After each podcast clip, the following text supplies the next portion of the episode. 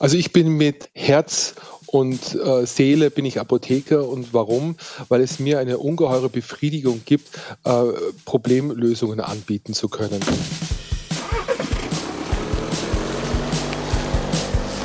Die Paletten müssen vom Hof. Der Podcast an der Schnittstelle zwischen Marketing und Vertrieb.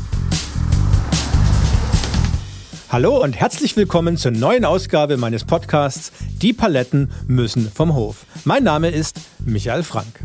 Wie immer geht es auch heute um Vertrieb und Marketing. Allerdings beleuchten wir das Zusammenspiel dieser beiden Disziplinen heute aus einer ganz anderen Perspektive, nämlich aus der Perspektive eines Kunden. Um ganz genau zu sein, aus der Perspektive eines Apothekers, der ja Zielgruppe des Pharmavertriebs und des Pharma-Marketings ist. Und weil eine Apotheke ja auch selbst Kundinnen und Kunden hat, sprechen wir sicherlich auch ein bisschen über das Marketing und den Vertrieb in Richtung Apothekenkundschaft. Herzlich willkommen, Thomas Künzberg. Herzlichen Dank für die Einladung, Herr Frank. Schön, dass Sie da sind. Vielen Dank, dass Sie sich die Zeit genommen haben, mit mir eben genau über dieses Thema zu sprechen. Apothekenvertrieb und Apothekenmarketing und zwar in allen Dimensionen, in die Apotheke hinein und aus der Apotheke raus. Herr Künzberg, Sie sind Besitzer von vier Apotheken hier im süddeutschen Raum. Geben Sie uns vielleicht mal ein paar Informationen zu Ihrem Unternehmen. Also wir sind im Großraum Stuttgart im ähm, Rems-Murr-Kreis und im äh, Landkreis Esslingen mit insgesamt vier Apotheken. Unsere Kernmannschaft sind ungefähr 70 Personen mittlerweile und in den letzten 18 Monaten sind wir auf 130 Personen gewachsen, weil wir die Chancen und die Möglichkeiten, die uns die Corona-Pandemie gegeben hat, dann auch wahrlich genutzt haben und wir haben dann sozusagen neue Geschäftsfelder erschlossen mit dem Handel von Antigentests, ähm, den Desinfektionsmitteln, FFP2-Masken und wir sind auch noch jetzt Betreiber von eigenen Teststellen. Das ist ja wirklich schon ein beeindruckendes mittelständisches Unternehmen, das Sie da aufgebaut haben. Und das bringt mich auch zu einem Punkt, über den ich in der Recherche gestolpert bin. Sie bezeichnen sich selbst ja als Unternehmerapotheker oder unternehmerischen Apotheker. Woher kommt das? Was bedeutet das für Sie? Also ich bin mit Herz und äh, Seele bin ich Apotheker. Und warum? Weil es mir eine ungeheure Befriedigung gibt, äh, Problemlösungen anbieten zu können. Und vor allen Dingen bei den äh, Problemen, bei den Gesundheitsproblemen sind ja dann die Menschen besonders dankbar. Und ich finde es immer so schade, dass so viele meiner Kollegen sich selber eigentlich nur so als Packerlschupfer äh, verstehen, dass sie einfach nur die Päckchen über die Tara hinüberreichen und eigentlich gar nicht so an der Problemlösung interessiert sind. Und das versuche versuche ich durch dieses unternehmerische Apothekendasein sozusagen bildlich dazu, also bildlich oder sprachlich darzustellen. Und vor allen Dingen, was natürlich aber auch wichtig ist, ist es ist ein wichtiges Signal gegenüber der Industrie, denn ein normaler Apotheker hat ja nur eine Apothekenbetriebserlaubnis, was im Grunde genommen wie eine Einzelhandelskonzession ist. Ich jedoch habe die Wertschöpfungskette hinauf wie auch hinunter integriert. Ich habe eine Versandhandelserlaubnis Richtung Kunden hinunter und ich habe aber hinauf noch eine Großhandelskonzession und auch eine Herstellkonzession. Und damit bin ich natürlich nicht nur für den Endverbraucher der Problemlöser, sondern auch für die ähm, Hersteller oder andere B2B-Anbieter in diesem Markt, weil egal mit was für einer Idee zu einer Dienstleistung oder zu einem Produkt sie zu mir kommen, ich kann auf jeder Stufe der Wertschöpfungskette, kann ich denen dann eine äh, maßgeschneiderte Lösung anbieten. Beeindruckend und wahrscheinlich schon eine Sonderrolle, die Sie da unter den Apothekerinnen und Apothekern einnehmen. Sie sind Unternehmer mit Herzblut, Sie sind Apotheker mit Herzblut und haben jetzt tatsächlich 130 Mitarbeiterinnen und Mitarbeiter. Und da sieht man auch mal, wie man selbst so eine Krise wie Corona als Chance nutzen kann und das Unternehmen entwickeln kann. Das sind ja schon sehr beeindruckende Zahlen. Lassen Sie uns direkt zu unserem Thema kommen, nämlich dem Pharma-Marketing und dem Pharma-Vertrieb. Und was mich dabei besonders interessiert, weil wir uns damit ja auch in der Agentur sehr viel beschäftigen, ist der Pharma-Außendienst und deswegen auch meine allererste und ganz offene Frage. Was fällt Ihnen denn spontan zum Thema Pharma-Außendienst ein? Also der Pharma-Außendienst kann eine Bereicherung sein für den Alltag, vor allen Dingen für die Mitarbeiter, wenn sie sehr unter Druck stehen, ihren Mann, ihre Frau am HV-Tisch zu stehen, ähm, dann ist es natürlich eine willkommene Abwechslung, wenn ein sympathischer Außendienstmitarbeiter hereinkommt und dann irgendwie etwas Neues, was Innovatives vorstellt. Und wenn es vielleicht nicht so innovativ und nicht so neu ist, dass es aber zumindest in irgendeiner Art und Weise ähm, interessant ist und dass man zumindest mal aufmerksam Aufmerksamkeit erregt. Was nicht interessant ist für die Mitarbeiter, ist Konditionengespräche. Das ähm, ödet sie eigentlich nur an. Ja. Und da sollte man eigentlich als Außendienstmitarbeiter immer sehr genau herausfinden, mit wem man gerade spricht, weil die Zielgruppe total unterschiedlich ist. Also der Chef, der will vielleicht nicht so genau wissen, ähm, wenn er den Einkauf macht, ob jetzt die Salbengrundlage noch mehr Bio ist oder so. Das ist aber genau das, was die Mitarbeiterin sehr interessiert. Und den Apothekeninhaber interessiert natürlich eher dann die Konditionen. Jetzt höre ich schon mal raus, dass der Pharmavertrieb die Struktur ihrer Apotheke verstehen muss. Denn die Apotheke ist ja auch so eine Art Buying Center. Also wenn der Außendienst zum Beispiel mit Mitarbeiterinnen und Mitarbeitern spricht, die den Kontakt auch zur Kundschaft haben, vielleicht braucht man da mehr Inhalte, News und vertiefende Infos. Und wenn er dann mit Ihnen als Inhaber spricht, geht es dann vielleicht eher mal um Konditionen. Gibt es denn sonst noch Erwartungen, die Sie an den Pharma-Außendienst haben? Also wenn ich, ähm, also Erwartung ist vielleicht ein falscher Ausdruck, aber wenn ich einen Tipp geben darf, immerhin interviewen Sie mich ja auch, ähm, um vielleicht den einen oder anderen Tipp sich ähm, einzuholen für den, für den ähm, Vertrieb ist, man muss schon sehr aufpassen, dass als, als Außendienstmitarbeiter, dass man ja eigentlich keine zweite Chance für den ersten Eindruck hat. Mhm. Und wenn man natürlich hereinkommt und als erstes sagt, na ja, wegen Corona ist ja eigentlich eh keine Schulung möglich, dann will man eigentlich schon gar nicht mehr weiter mit dem Außendienstmitarbeiter sprechen. Ja, klar. Was auch gar nicht geht, ist, wenn der Außendienstmitarbeiter sagt, naja, das und das Produkt ist gut, aber das brauchen Sie nicht bestellen, das ist nicht gut. Also worauf ich hinaus möchte, ist, ich würde mir schon eine gewisse Professionalität ähm, wünschen und, ähm, und und was richtig gut ist, weil am Ende des Tages geht es immer um menschliche Beziehungen.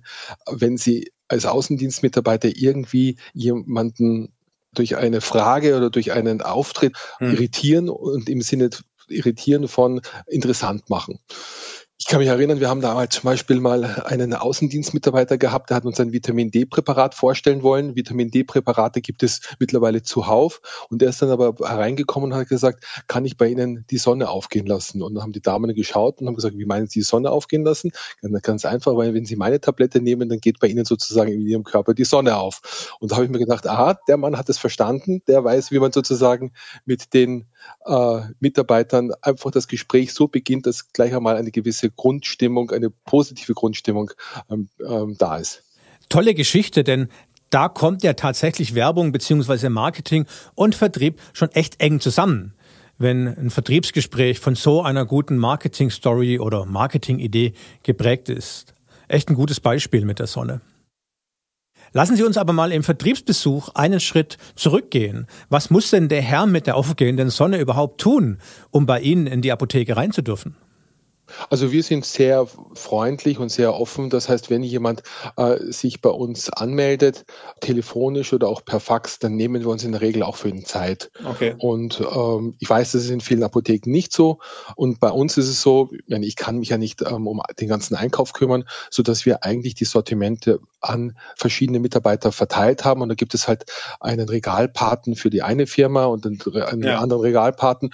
Und diese Personen, die sind dann eigentlich dann die Ansprechpartner für die Industrie und die gilt es dann auch zu begeistern für sein Produkt, für seine Dienstleistung. Okay, und äh, Regalpate heißt also, eine Mitarbeiterin oder ein Mitarbeiter bei Ihnen ist für die Indikation X äh, oder Indikation Y verantwortlich, also immer für einen Teil des Verkaufsregals. Genau, genau. Okay, verstehe. Und wenn dann der Vertriebsaußendienst es geschafft hat, bei Ihnen einen Termin zu bekommen, interessanterweise ja auch per Fax, wie Sie sagen, das spielt nach wie vor eine wichtige Rolle. Wie ist das dann? Wie läuft so ein Besuch ab? Wie viel Zeit nehmen Sie sich oder beziehungsweise wie viel Zeit nehmen sich Ihre Kolleginnen und Kollegen? Na, es kommt ja auch ein bisschen drauf an, ähm, wie viel er zu erzählen hat. Wenn er eigentlich sagt, ich habe die gleichen Produkte wie immer ähm, und ich will eigentlich nur haben, dass sie mehr mehr abkaufen, dann werden die Gespräche relativ kurz sein. Wenn er natürlich hergeht und erzählt, wir haben hier eine Neuerung oder wir haben uns was Neues überlegt oder wir haben ein neues Produkt da, dann nehmen wir uns natürlich auch mehr Zeit, weil wir wollen natürlich immer als innovative Apotheke ähm, immer vorne daran sein und auch das Neueste unseren Kunden anbieten können. Das heißt also, wenn jemand wirklich Informationen mit Mehrwert hat, dann bekommt er auch einen Termin bei Ihnen, wenn er sich natürlich professionell anstellt. Genau, absolut, so ist es. Okay, jetzt sind Sie ja ein Unternehmen mit, wie wir gehört haben, sehr, sehr vielen Mitarbeiterinnen und Mitarbeitern. Wer koordiniert denn dann die Besucher? Wer entscheidet das? Haben die Regalpaten, wie Sie sie vorher genannt haben, dann die Entscheidungshoheit zu sagen, wer kommen darf und wer nicht? Oder reden Sie da auch ein Wörtchen mit? Wie haben Sie das organisiert? Also es ist so, wenn man eine gewisse Größe erreicht hat, so wie ich, dann darf man nicht in den Fehler verfallen, zu glauben, dass man alles selbst tun muss, weil dann ist man selbstständig im Sinne von ständig alles selbst tun. Und ich tue mir relativ schwer bezüglich ähm, Einkauf, weil ich so menschenorientiert bin und ich dann eigentlich jedem alles abnehme. Okay. Und deswegen habe ich da ganz bewusst ähm, Mitarbeiter ausgesucht, ähm, ja. die, sagen wir mal, ein bisschen trockener sind und die ein bisschen, wo man sich ein bisschen mehr anstrengen muss, um eine gewisse Begeisterung auszulösen. Und ähm, und die haben natürlich, selbstverständlich, natürlich auch ihre Entscheidungsfreiheiten. Was ich aber natürlich sehr wohl tue, ist, ich monitore das ganz genau. Ich schaue mir genau an, wie viel ähm, Umsatz, wie viel Rohertrag wir mit einem Regal machen. Die sind bei uns standardisiert, sind alle bei uns 80 Zentimeter breit, immer sechs oder sieben ähm, Regale übereinander. Mhm. Und dann schaue ich mir halt die Flächenprofitabilität an. Und wenn die dann in einem Regal nicht funktioniert, ja, dann spreche ich zuerst mit dem Regalpaten und dann sprechen wir natürlich im nächsten Moment natürlich dann auch vielleicht mit dem Außendienstmitarbeiter und wenn dann wir auch identifizieren müssen, dass vielleicht wir nicht die richtige Apotheke für dieses Sortiment oder für diese Produkte sind, scheuen wir uns auch nicht, das dann auszutauschen, aber das geht dann natürlich dann nochmal über meinen Tisch. Ja, das ist ja wirklich schon ein sehr, sehr professioneller und systematisierter Prozess, den Sie da haben. Eine Frage interessiert mich, weil wir ja leider immer noch in der Corona-Zeit sind und deswegen sind Sie mir ja auch heute telefonisch zugeschaltet und nicht bei mir im Studio vor Ort, Herr Künzberg. Hat sich denn durch Corona was geändert? Hat sich die Anzahl der Besuche geändert oder findet jetzt viel mehr per Video statt oder wie kann ich mir das vorstellen? Ja, es hat sich sehr viel geändert und zwar das habe ich, das, was ich vorher auch schon ähm, angedeutet habe. Es kommen ganz viele Außendienstmitarbeiter mittlerweile herein mit der FFP2-Maske und sagen, naja, Schulung ist ja eh nicht möglich. Ja. Also ich habe irgendwie so ein bisschen das Gefühl, dass da eine gewisse Frustration in der, in der, in der Branche gerade ist und ähm, man sich aber dann eigentlich gar nicht so drüber nachgedacht hat, wie man das vielleicht anders gestalten könnte. Ich weiß nur eines, Vielleicht ist es auch nur sehr, oder ich will es anders, ich will es, ich will es weicher formulieren. Ich bin ähm, sehr menschenorientiert und ich wäre heute wahnsinnig gerne zu Ihnen ins Studio gekommen, einfach wieder einfach, um Menschen zu treffen, um Sie zu treffen. Ja. Und mir geht eigentlich schon dieses Online-Konferenzgetour schon ziemlich auf die Nerven. Und ich glaube, dass am Ende des Tages menschliche Beziehungen das sind, was ähm, nachhaltig sind. Okay, also menschliche Beziehungen sind tatsächlich das A und O. Und dann beantwortet sich ja auch die Frage, wie sieht es denn nach Corona aus, fast von selbst. Dann ist auf alle Fälle der persönliche Besuch einfach wieder das Wichtigste, wenn ich das richtig raushöre, oder? Ja, aber ich gebe ich gebe Ihnen wieder ein konkretes Beispiel. Ja. Wir haben zum Beispiel einen Außendienstmitarbeiter, der ist gekommen und hat uns immer als erstes gefragt, wie geht's der Tochter, wie geht's dem Sohn? Mhm. Und ähm, irgendwann mal habe ich den mir zur Seite genommen und gesagt, sagen Sie mal jetzt, Sie können mir doch nicht erzählen, dass Sie das wirklich interessiert. Und dann sagt er, doch, weil ich bin menschenorientiert, ich mag Menschen, aber Sie haben schon recht, ich kann mir nicht alles merken. Ich schreibe mir bei jedem das in einen Outlook-Kontakt rein und wenn ich, bevor ich in die Apotheke reinkomme, lese ich es mir vorher durch, damit ich auch genau die richtigen Fragen stellen kann. Also das ist, glaube ich, ein Schlüssel zu Ihnen in der Apotheke, der Beziehungsaufbau, die menschliche Nähe. Absolut. Sie hatten zweimal schon ein Stichwort gesagt im äh, Rahmen meiner Fragen, nämlich das Thema Schulungen. Das scheint für Sie eine ganz wichtige Rolle zu spielen. Dass der Außendienst eben auch Know-how mitbringt, dass er Ihre Mitarbeiterinnen und Mitarbeiter ausbildet. Habe ich das richtig verstanden? Ja, und zwar, das ist ein ganz, ganz wichtiger Hygienefaktor für uns, für, vor allem für meine Mitarbeiter. Weil reden wir nicht um heißen Brei herum. Wir werden alle als Apotheker oder als PTAs sehr naturwissenschaftlich ausgebildet. Wir haben uns ja auch für diese Ausbildung entschieden, weil wir ja naturwissenschaftlich interessiert sind. Und dann stehen wir in der Apotheke und werden dann eigentlich zu 80, 90 Prozent mit wirtschaftlichen ähm, Notwendigkeiten konfrontiert. Ja. Und wenn man dann sozusagen im Zuge einer Schulung sich dann auf einmal wieder mit Inhaltsstoffen, mit Wirkungen, mit, ähm, mit äh, Auswirkungen ähm, beschäftigen kann, eigentlich das, was ja eigentlich uns dazu gebracht hat, diese Ausbildung anzutreten, mhm. dann ist das immer so eine, eine, eine kurzes Erinnern und eine, ein, ein, ein Rückblick sozusagen in die Vergangenheit oder auch vielleicht auch so, das ist das Wort, das ich gesucht habe, das ist auch so sinnstiftend sinnstiftend. Deswegen stehen wir da und deswegen sind wir im Verkauf. Und es ist ja ein Unterschied, ob man ein Arzneimittel oder ein Nahrungsergänzungsmittel mit äh, Lösungsangebot verkauft oder halt eine Konserve aus dem ähm, Regal nimmt und aus dem Lebensmittelhandel was verkauft. Ah, okay. Aber dann ist das ja eine Riesenchance für den Außendienst, mit den PTAs über den Kern ihres Berufs zu sprechen, warum die eigentlich dieses Berufsbild gewählt haben. Absolut. Für alle Zuhörerinnen und Zuhörer da draußen, die das nicht wissen, PTAs, das sind die pharmazeutisch-technischen Assistentinnen und Assistenten, also die Mitarbeiterinnen und Mitarbeiter in der Apotheke, die letztendlich den Kundenkontakt haben. Die stehen an der Theke, die machen die Beratungsgespräche und haben natürlich eine ganz wichtige Rolle vielleicht sogar schon eine Doppelrolle, denn auf der einen Seite bieten sie ja medizinische Beratung, Gesundheitsberatung, aber sie sind ja auch Verkäuferinnen und Verkäufer. Wie ist denn das Selbstverständnis Ihrer PTAs gegenüber Ihrer Kundschaft? Auch da ist es wieder eine Riesenchance und das ist vielleicht einer der Gründe, warum wir so erfolgreich sind, weil ich meinen Mitarbeitern immer sage, schaut, äh, es wird alles immer schwieriger. Es hat jeder viel, viel weniger Zeit. Aber wir sind hervorragend ausgebildet und total niederschwellig für jeden Endverbraucher sofort erreichbar. Und ich bin jetzt 53 und seit knapp 30 Jahren im Geschäft und mhm. habe in den letzten 30 Jahren beobachtet, dass der Apotheker eigentlich immer mehr und mehr in die Rolle schlüpfen könnte, oder wir tun es, aber viele meiner Mitbewerber tun es nicht, Gott sei Dank, aber wir tun es, ähm, dass wir in die Rolle des eigentlich des Allgemeinarztes, des Hausarztes rutschen. Ja. Das heißt, früher ist man vielleicht zum Hausarzt gegangen, dann ist man vielleicht zum Tierarzt gegangen, dann ist man vielleicht zum Heilpraktiker gegangen, aber überall braucht man jetzt irgendwelche Termine oder die sind alle nicht greifbar. Ja. Bei uns latscht man einfach in die Apotheke rein und hat sofort einen Apotheker mit einer universitären Ausbildung am Schlawittchen oder eben eine PTA mit einer sehr, sehr guten akademischen Ausbildung, ähm, fast akademischen Aus, äh, Ausbildung.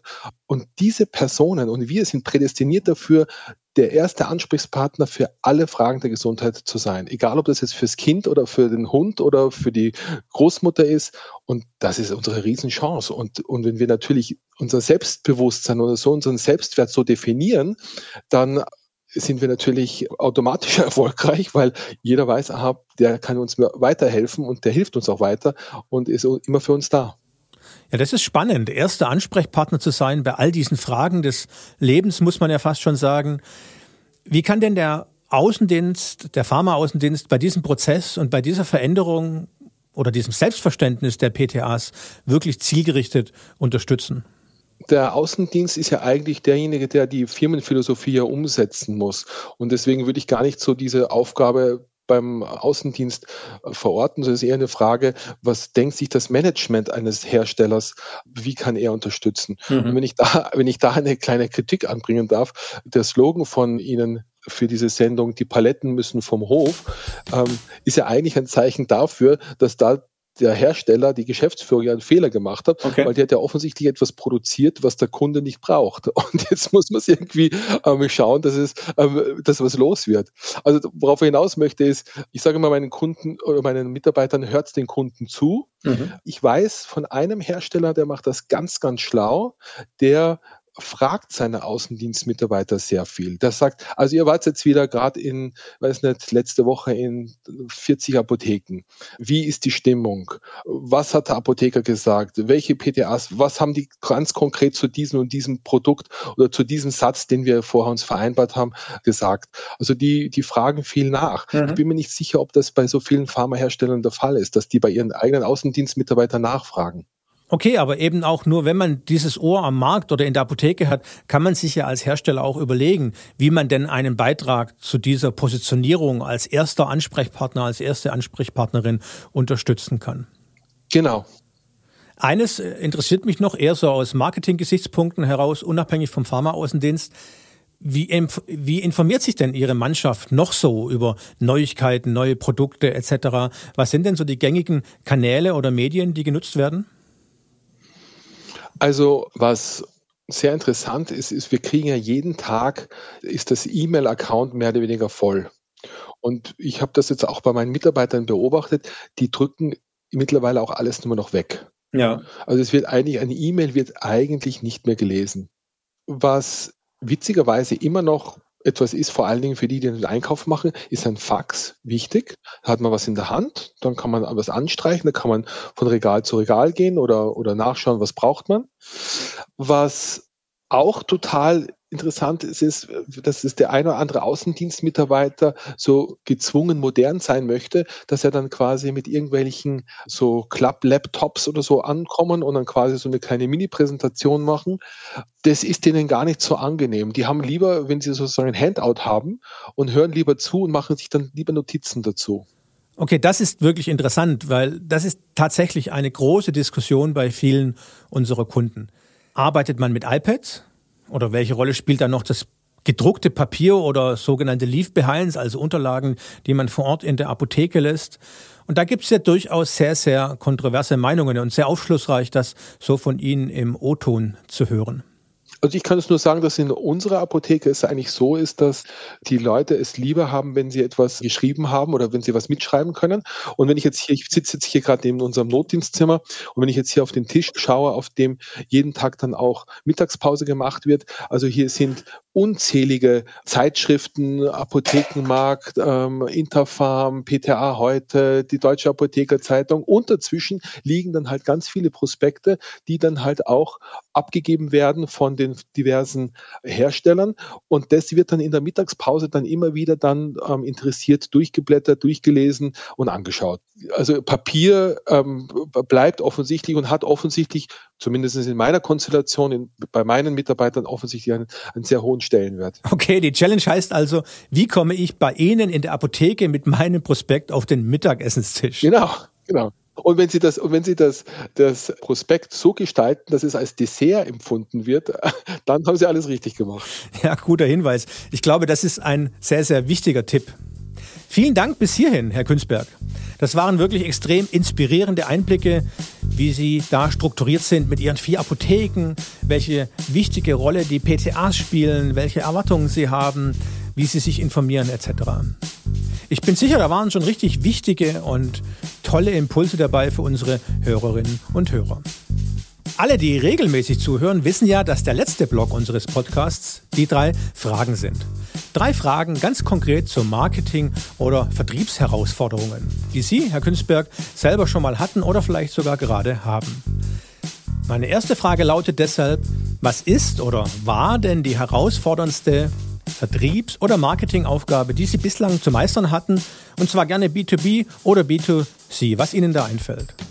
Naja, die knackigste Sales- und Marketingaufgabe, die ich nicht zu meistern hatte, sondern die auch heute noch sehr herausfordernd ist, ist die Frage, wie wie gehe ich mit der Herausforderung des Versandhandels um? Okay. Und zwar, diese Frage ist deswegen so interessant, weil sie mich als Apotheker im B2C-Geschäft natürlich extrem beschäftigt, weil ich natürlich da gewisse Konkurrenz habe. Und auf der anderen Seite aber als Hersteller mich beschäftigt, weil ich natürlich ständig Avancen bekomme von Versandhandelsapotheken, die mit mir gerne ins Geschäft kommen wollen. Mhm. Und der Hintergrund, und das ist, glaube ich, das Interessante für, für Ihre Hörer, ist folgendes. Wenn ein Apotheker einigermaßen eine Größe hat, dann hat die Digitalisierung ihm die Möglichkeit gegeben oder hat damit das Werkzeug, dass er relativ einfach Eigenmarken produzieren kann.